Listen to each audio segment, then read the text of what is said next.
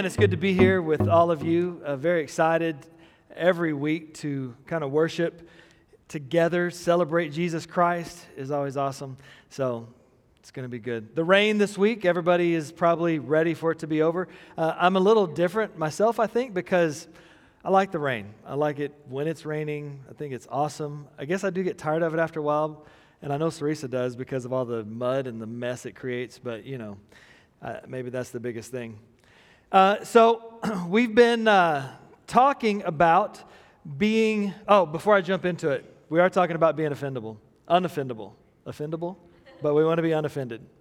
Uh, did want to remind you guys that uh, for uh, camps, we have all the camps, and, and it was like a, I felt like in the middle of the video was like a nice little breakout song session video of camp. Gives you an idea of what's going on there. That was kids' camp, by the way.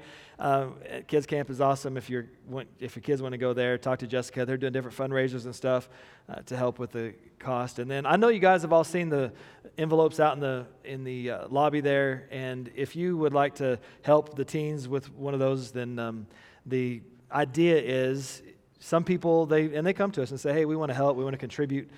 You can uh, grab one of those envelopes and whatever the envelope number is, that's an amount of dollars so I guess it could be pennies, but that wouldn't be nearly as helpful as dollars. So put that in there and uh, help our kids get to camp, our teens. And I will say that I'm very proud of our uh, teen and children camp ministries because we usually take quite a few teenagers. And we have extravaganza coming up before that for the teens, so that's going to be awesome too. Extravaganza, for those who don't know, they're going to um, the Southern Nazarene University in Bethany, Oklahoma. They're going to do different competitions in basketball and volleyball and um, music and just different things. So, uh, anyway, lots of fun, and more than fun, it's, it's a good time for everybody that goes. But uh, been thinking about being unoffendable. Has anybody thought about that this week? Uh, being unoffendable. You know, I was thinking uh, uh, things as a, as a parent that offend me. Some of you are like, oh, this will be good. Uh, anybody been to Chuck E. Cheese? Chuck E. Cheese? Chuck E. Cheese is the best. Isn't Chuck E. Cheese the best? I remember um, our. I love Chuck E. Cheese. You just go and you sit down and your kids can go crazy and they're not yours for a little while uh, Chuck E. Cheese. No, I was thinking about Chuck E. Cheese the other day as I was going through all this, and uh, Morgan, who's 14 now, her second birthday, her two year old birthday party, we went to Chuck E. Cheese. And man, I, if you know me, I'm a big kid. I, I just, I love kid things. I love games. I love playing games. So we, I was so, I was probably more excited. She didn't know what Chuck E. Cheese was, but I was more excited than her probably to go. I, I love Chuck E. Cheese. We're going to have our birthday party at Chuck E. Cheese. So, you know, I got to wear the hat and I get, she did too, um, the presents for her and stuff. But Chuck E. Cheese, have you been recently? Chuck E. Cheese? It feels, yeah, the, the younger parents, you guys are like, yeah. Uh, we, and still my nine year old likes to go. Um, he, he loves games, in fact. So that's one of the things that, that we can do with him. But Chuck E. Cheese is rough. I mean, I don't know if you've been in a while, but it looks to me almost like they're trying to go out of business. Does anybody pick up on that vibe? They're trying to go out of business, but they can't do it. Uh, like they filed bankruptcy and they still can't get out of it. They called Blockbuster and said, "Hey, how do you do this? We went out. Like, like we we've got to get out of this." Uh, and I guess maybe because our kids are so young, they don't notice, but it's like they haven't updated anything. Um, you, you know, the, the Chuck E. Cheese, and, and they have the band, and they're all up there, and they're mechanical, and they kind of come out, and they're, they're doing their thing. Everybody but the drummer. The drummer's just like this. and nobody notices. The kids don't notice. The drummer's not moving. Um, but it's, it's just, I guess it's just what happens. There's, there's one that got in trouble. I don't know if you guys heard this. They got in trouble. They were taking the pizza that was left over, and they were putting it back on the buffet. Anybody hear that story? Yeah, they were putting it back. But see, I thought that was okay. Like, I thought if you go to Chuck E. Cheese, you just know that's a chance you take. Uh, like, there's, there's a chance. Like, we signed up for this. We know we're going to go. It's a questionable kind of a place, but my kids love it. Chuck E. Cheese. Some of you are like, I am not sure what's going to go on here. But somehow, uh, Chuck E. Cheese, um, in spite of that, they thrived. Like everybody, it, it would put a normal business out. You guys know that. But Chuck E. Cheese, it's cool, man. Like they just they can't do it. And I think that as a, as a parent, especially as I've grown and my kids are getting older 14, 11, She's 11, right? Yeah. 14, 11, and 9 now. So they are getting a little older. Um, I still like to do the kid things with them. And, um, but some of those things really kind of begin to offend me, I guess. I don't know. You go in and you're like, oh, this is kind of gross. And that's what we're talking about being unoffendable. So, what does it mean to take offense at something? What does it mean to, uh, to really get irritated with something? And that's uh, where it's a, a, book, I have it here by Brent, Brant Hansen. And understand that I am not selling this book um, to make money. I'm not promoting the book. I'm not telling you to go buy the book. All I know is that when I read this, it had some lasting effects on my life and my walk with Christ because I realized that I was walking around carrying a lot of offense that I don't believe Scripture allows me to carry. And so I thought, what a, what a good thing. He's already said it all. So um, I'm just, uh, I read it and I was like, man, we're going to talk about uh, about what's going on here. So, uh, some things we looked at. If when we're talking about offense, we're talking about things anger and resentment. Uh, just keep that in mind anger and resentment. And as we go through the notes, by the way, uh, you can, in the church's app, are the, the notes in today's message. So you can get on there and, uh, and get those. There's a few things that we looked at uh, when we asked the question, why are we offendable? Why is being offended such a large part of our lives? Why is it such a big deal to us? And I mean, we started out asking the question, well, maybe we like our anger. Do we like our anger? Is it something that we really like to hold on to? It sounds silly, but we justify reasons for ourselves why it's okay that we're angry we hear things and we create a narrative that makes us uh, the winner, that makes us, uh, that makes our reality go to our opinion, if, if you will. You know, like we're never at fault, in other words. Like it wasn't my fault, it's your fault. It wasn't my fault. I didn't do it. What did you do? I got mad at you, but it wasn't my fault that I got mad because you said something that made me mad, so I got mad right? So we, we try to, to twist that. We also talked about the idea that, and I love this, everybody's an idiot but me. You ever notice that? like, like everybody, I'm the only one. Have you ever been having this conversation with somebody in your life? I know Teresa and I will, and we'll be like, man, I think we're the only ones, Teresa. Like everybody else, but us, not us. Everybody else, they're crazy. We're normal, they're not. Have you done that? Yeah, because everybody is wrong.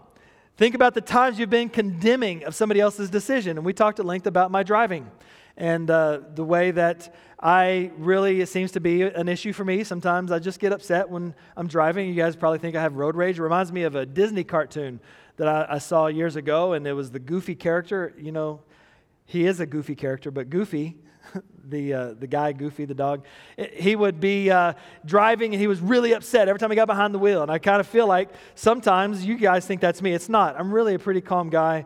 But um, here's, what I, here's what we need to know we are not entitled to our anger as somebody else.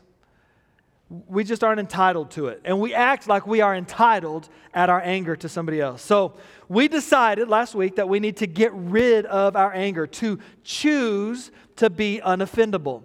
And more than just an exercise in our mind, we do that by putting into action um, really loving the people who offend us right? To turn that around a little bit. And I know it's difficult, and I hope that you guys are this week beginning to think about every time you take offense this past week, did it cause you to think, wait a minute, why do I feel like I'm entitled to this anger as somebody else?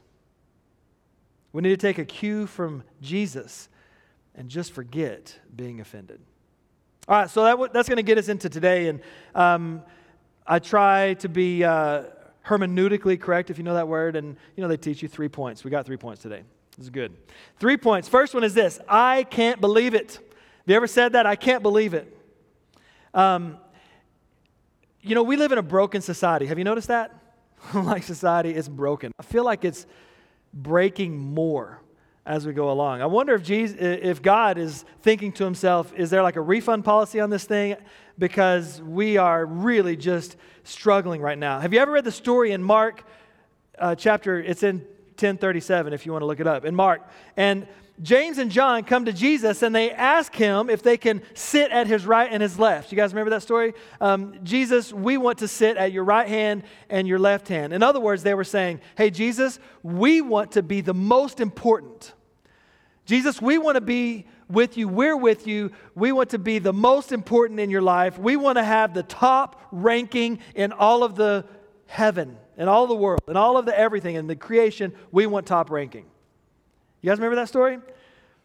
The part of the story that I keep waiting on is for Jesus to lean over, grab them by the face, and say, What's wrong with you? Don't you know that this isn't what I'm about? Are you kidding me? I can't believe it.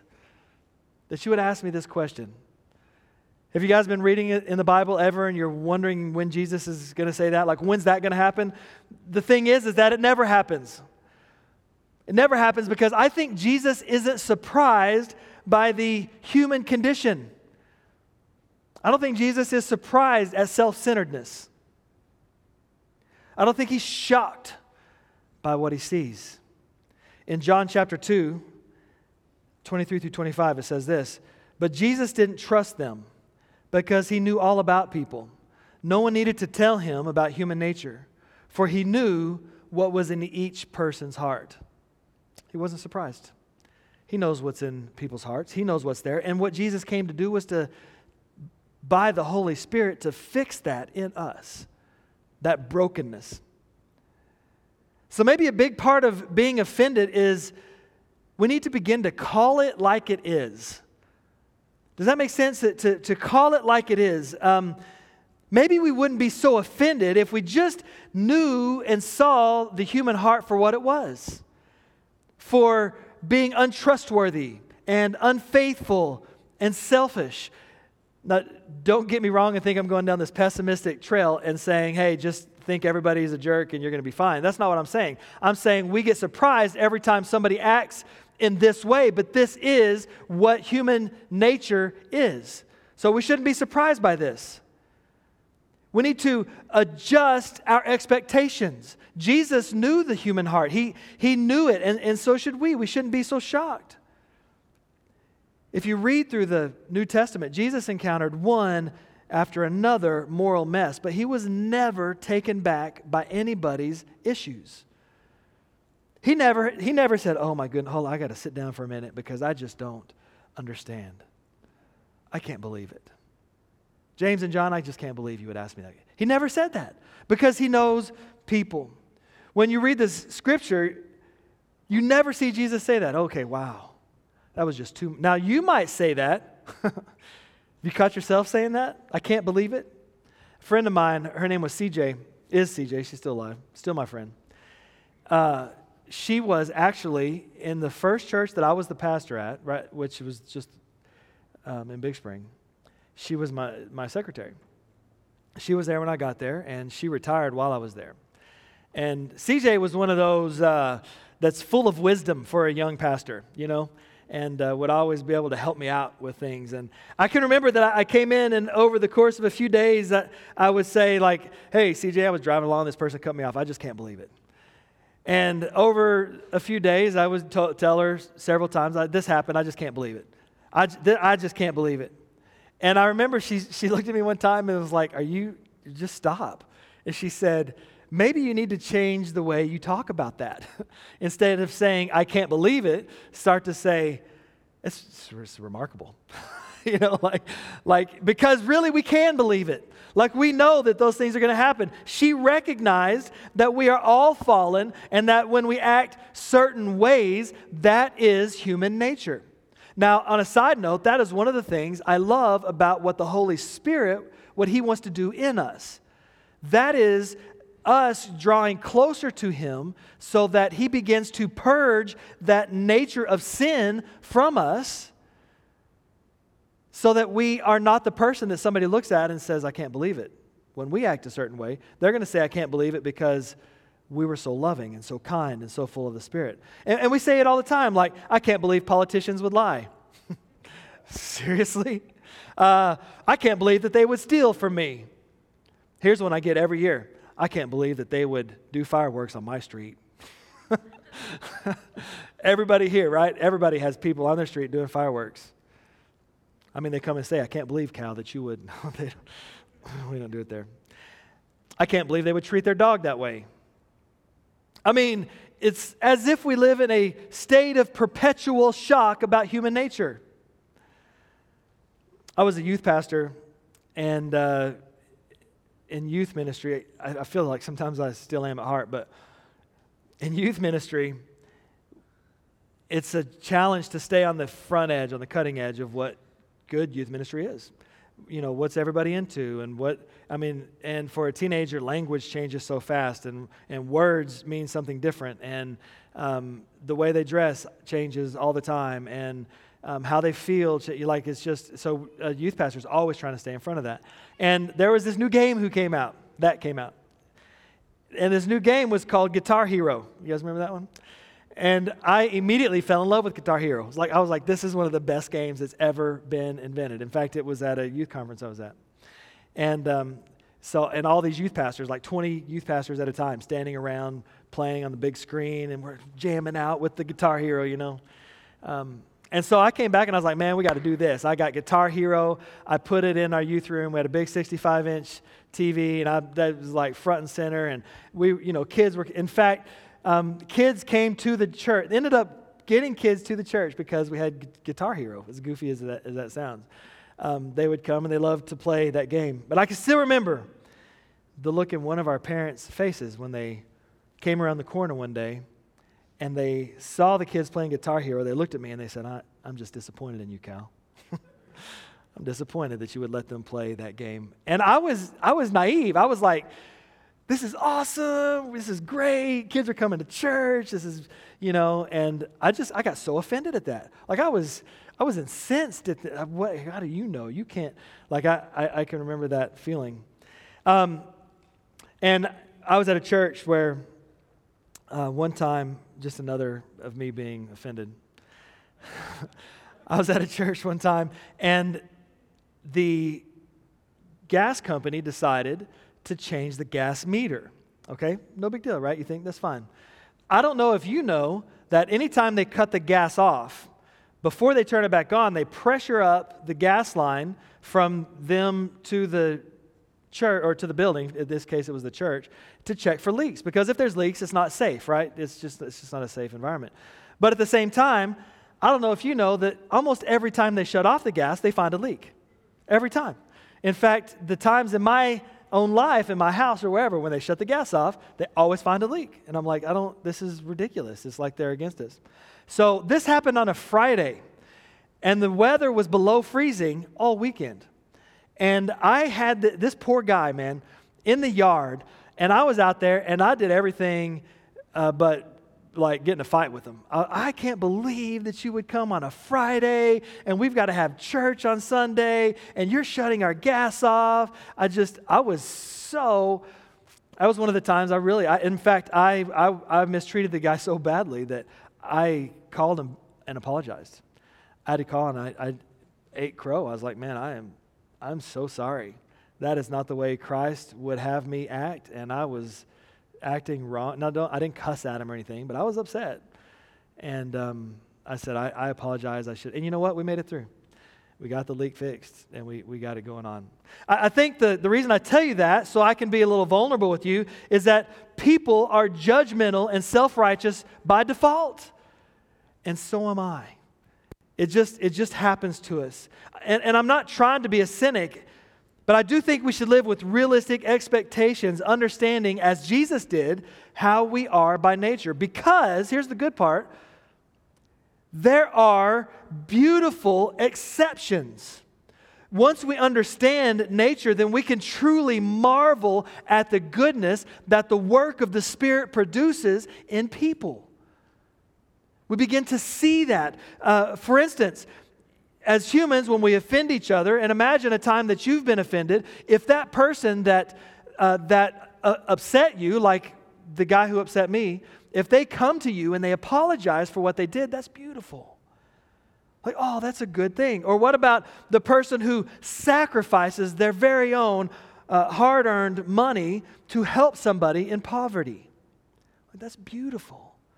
Or when we're tired from working all day and we've got to stop at the grocery store on the way home and and then you while you're in the line at Kroger hoping that nobody comes around because you want to be the next in line here comes this mom with like three crazy kids and you decide to just okay you're having a worse time than me. You let them go in front of you.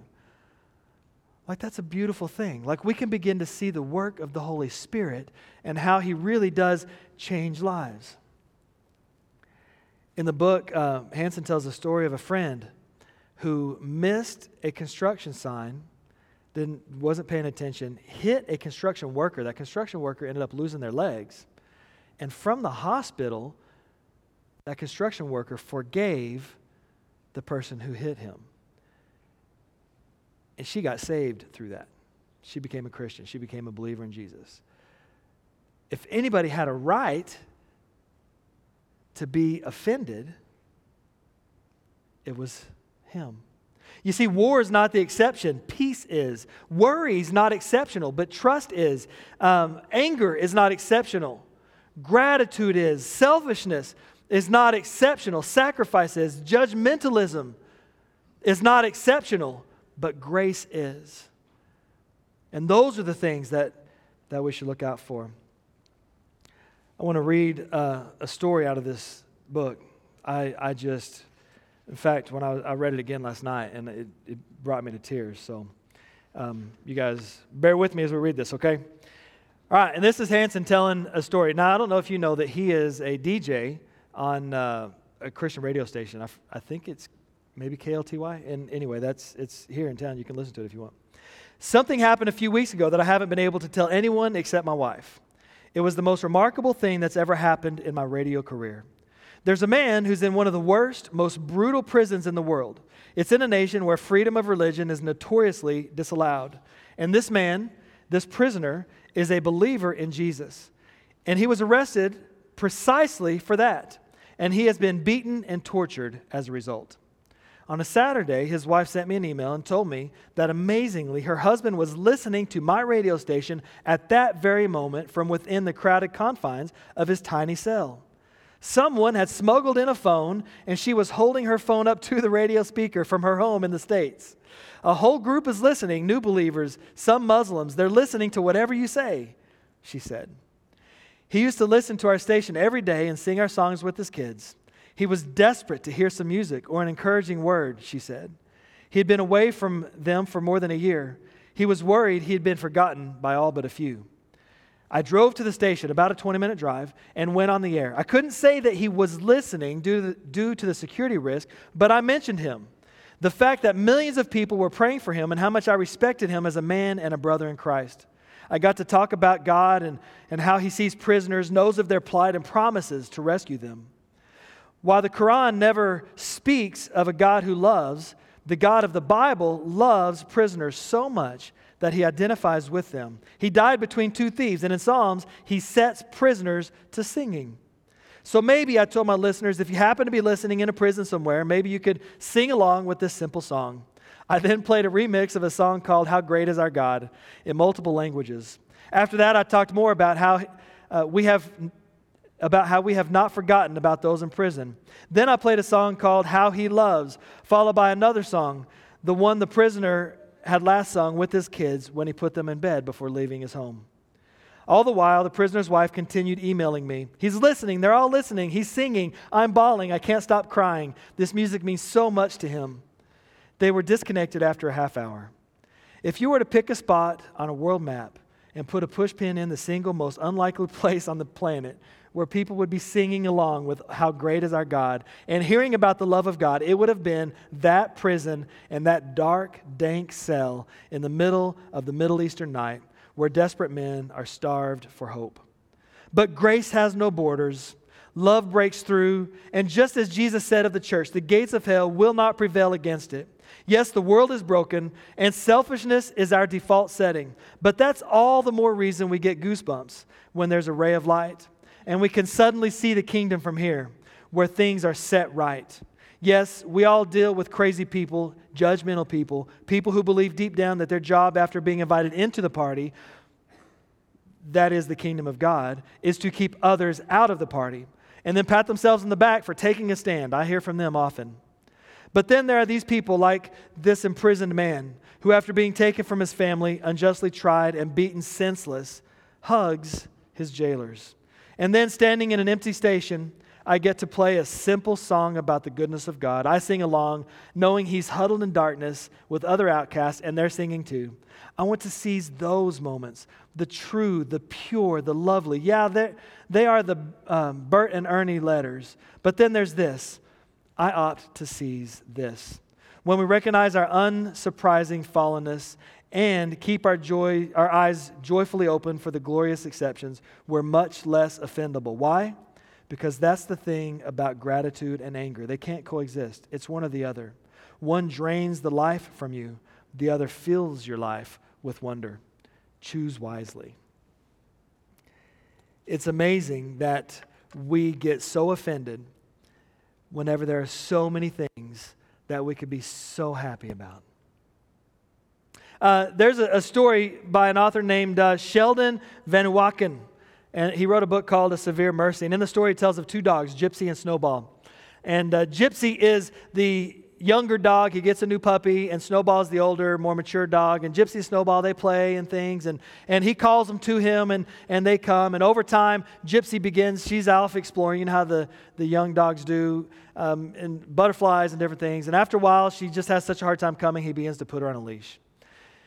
And uh, one day they go to the park, and it, this is his story, you'll have to read it. But one day they go to the park, and um, Gypsy gets out of the vehicle before he can get the leash on Gypsy. And she takes off. And she runs and she's not listening. And the master's calling and he's calling and she's not listening. And eventually she gets to where she can't hear the master's voice any longer. So the master, he gets in his car and he heads back home. You know, we have the ability to trust our own idea of what freedom is, to think that we know what's best, that it can exist elsewhere, or we can trust God's way that brings freedom. How many of you have gotten on uh, social media? Facebook, Instagram, Twitter. I know some of you we've talked and you're not on it. It's good, stay off. Uh, you've, been, you've been highly offended by somebody on one of those. That happened to you guys? You understand what I'm talking about? Have you caught yourself? There's like two ways that you can deal with that. One way is you can get on there and type some amazing, thorough, wordy, snarky reply, get that all put out there, put it out on the internet. Get back on, keep defending on what you wrote, keep watching to see who's going to get on there, and then begin to feel guilty about what you wrote, and then change what you wrote, and then apologize for what you wrote and then wonder how many people saw it, go to bed, have a hard time going to sleep. That's one way. I've done it. you probably have too. The other way is to thank their person for their comment. Leave it at that, set it down, and go have dinner with your family. And that night when you go to bed, go to bed with a restful mind. There's two ways to deal with it. The question we have to ask is Is the person we're responding to posing a mortal threat to the kingdom of God? Are they posing a mortal threat? You see, I believe that nobody's posing a mortal threat to God. God is patient with them. And we should think, wow, I should be patient also. Matthew 11, 28 says he'll give us rest. Then Jesus said, Come to me, all of you who are weary and heavy burdened, and I will give you rest. Take my yoke upon you. Let me teach you, because I am humble and gentle at heart, and you will find rest for your souls. For my yoke is easy to bear, and the burden I give you is light. How many of us feel like, or have ever heard it said, that when we go to Jesus, we're going to get rest? Have you heard that before? It's almost like struggle through life, try so hard, never get rest, and then when you die, finally you're going to get rest. I have to tell you, that's the way I grew up understanding the scripture. But after some theological training, I can tell you that I don't believe that's what Jesus is talking about here because he's speaking to the religious, weary people. If you look up what a yoke was to Jesus, it, a yoke was a rabbi's teaching. It was their yoke, it was, it was the things that they taught. Jesus is saying, What I'm teaching you, my yoke, it's nothing that's going to weigh you down. It's, it's not going to give you religious rules to follow. And it's hard for us to understand religious rules because we want people, we want to see people, we want them to know that this is the, these are the rules and they have to follow these rules.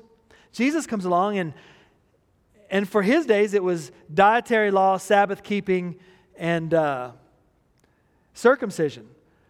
Very outward appearance kind of things. Jesus came along and he said, Listen, you guys, that's whatever.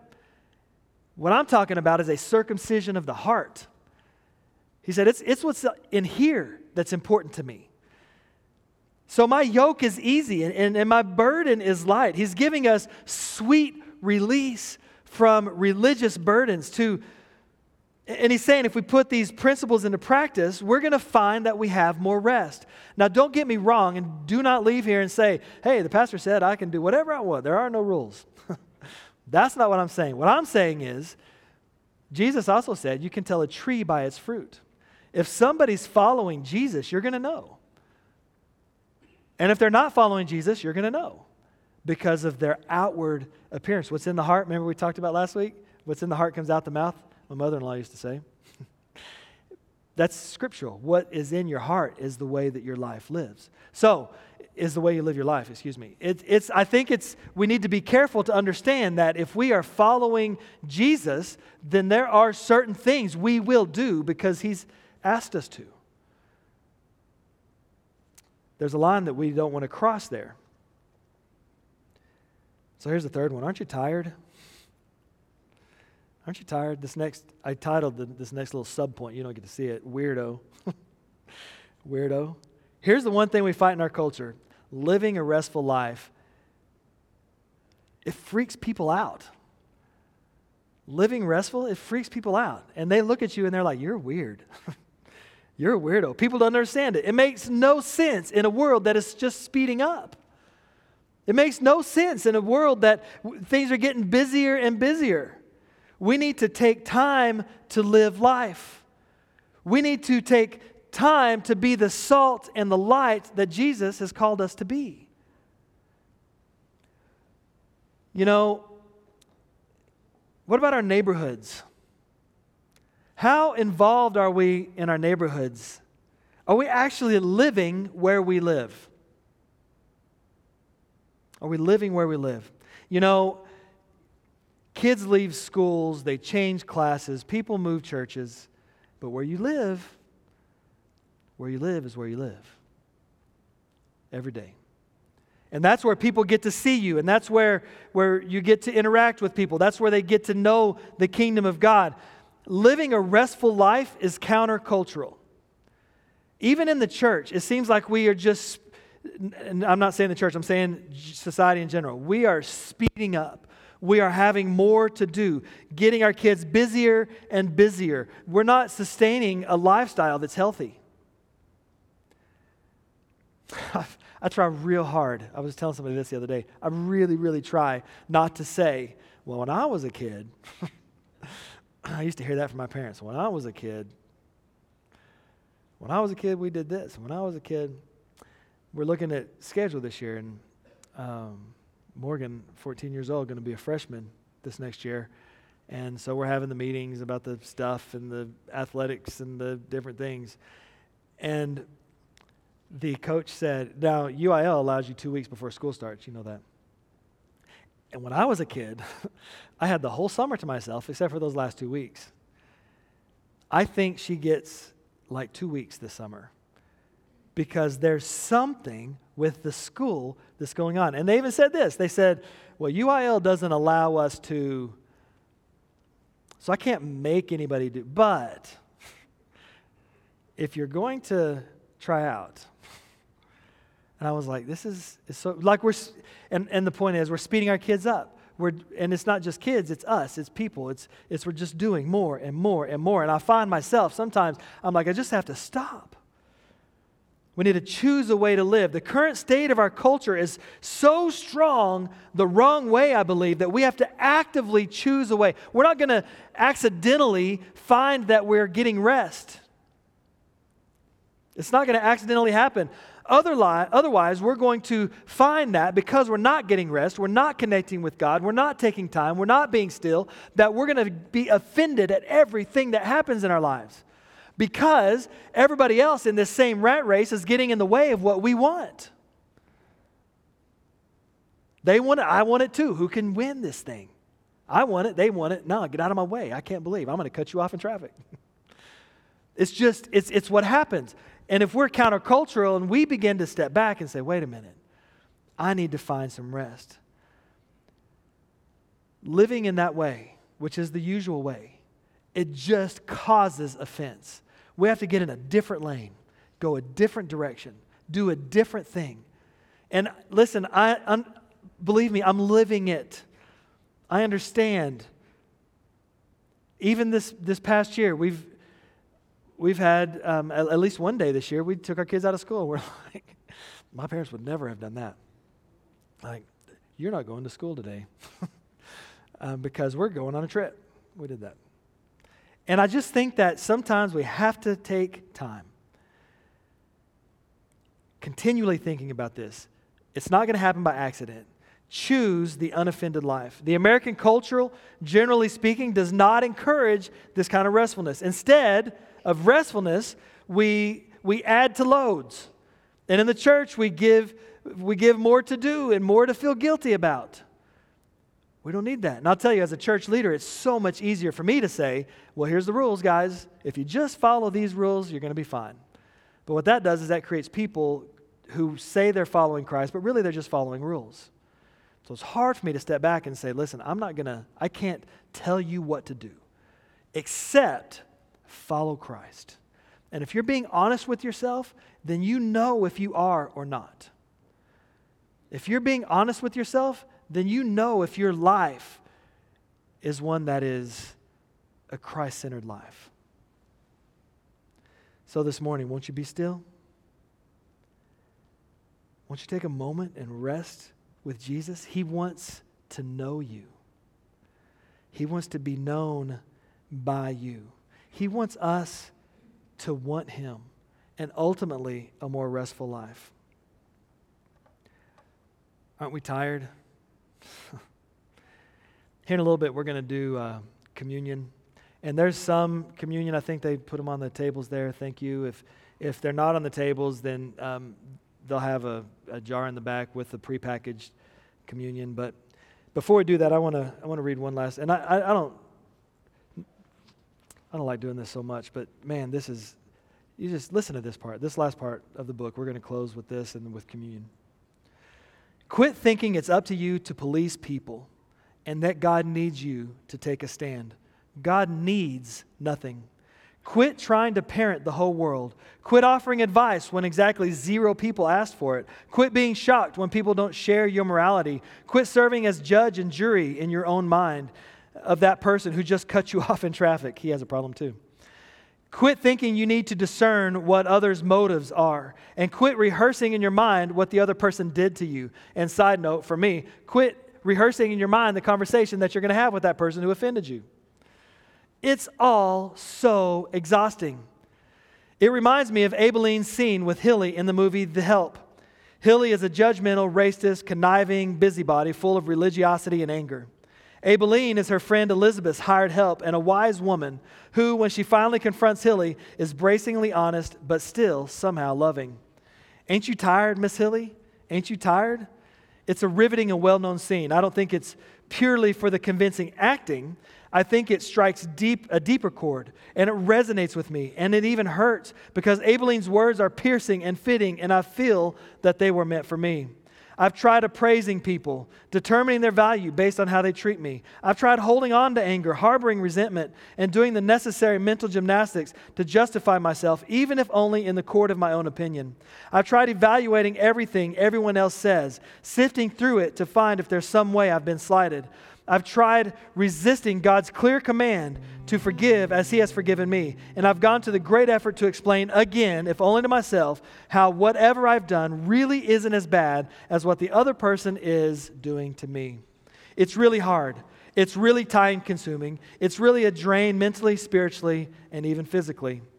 This gavel, the one I've awarded myself, and who knows why, is really, really heavy. I can keep pronouncing everyone else guilty for the rest of my life, but I'm not sure why. I don't want this anymore.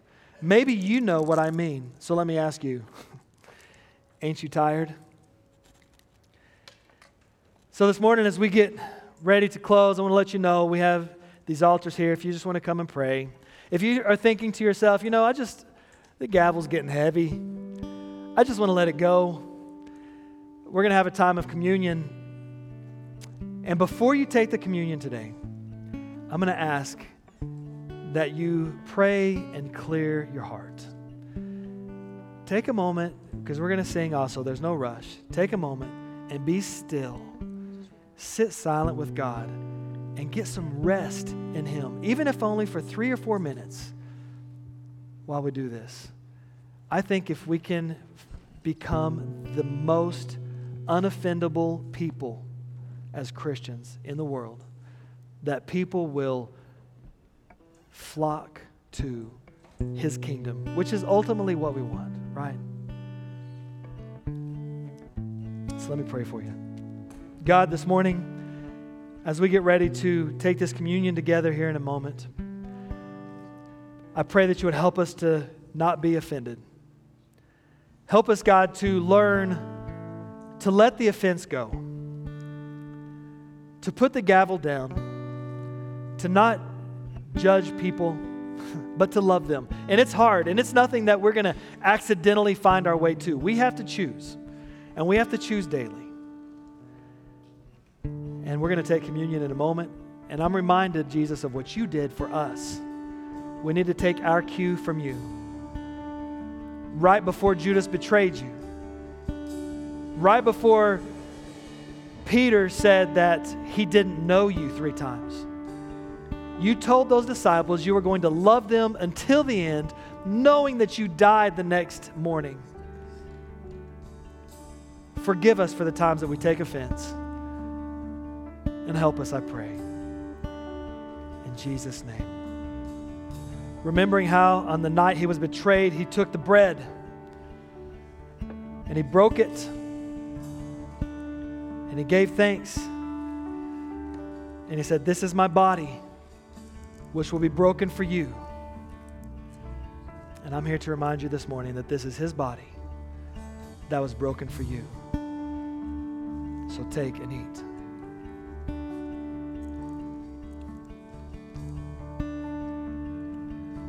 We're reminded as well how, in the same way, when the meal was over, he took the cup of blessing and he said, This is my blood, which will be shed for you and for many for the forgiveness of sins. When you do this, do it in remembrance of me. So this morning, I remind you that this is his blood that was shed for you. So take and drink.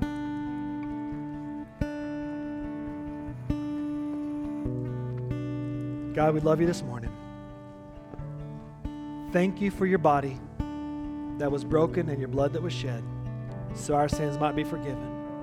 And now help us to forgive others when they sin against us.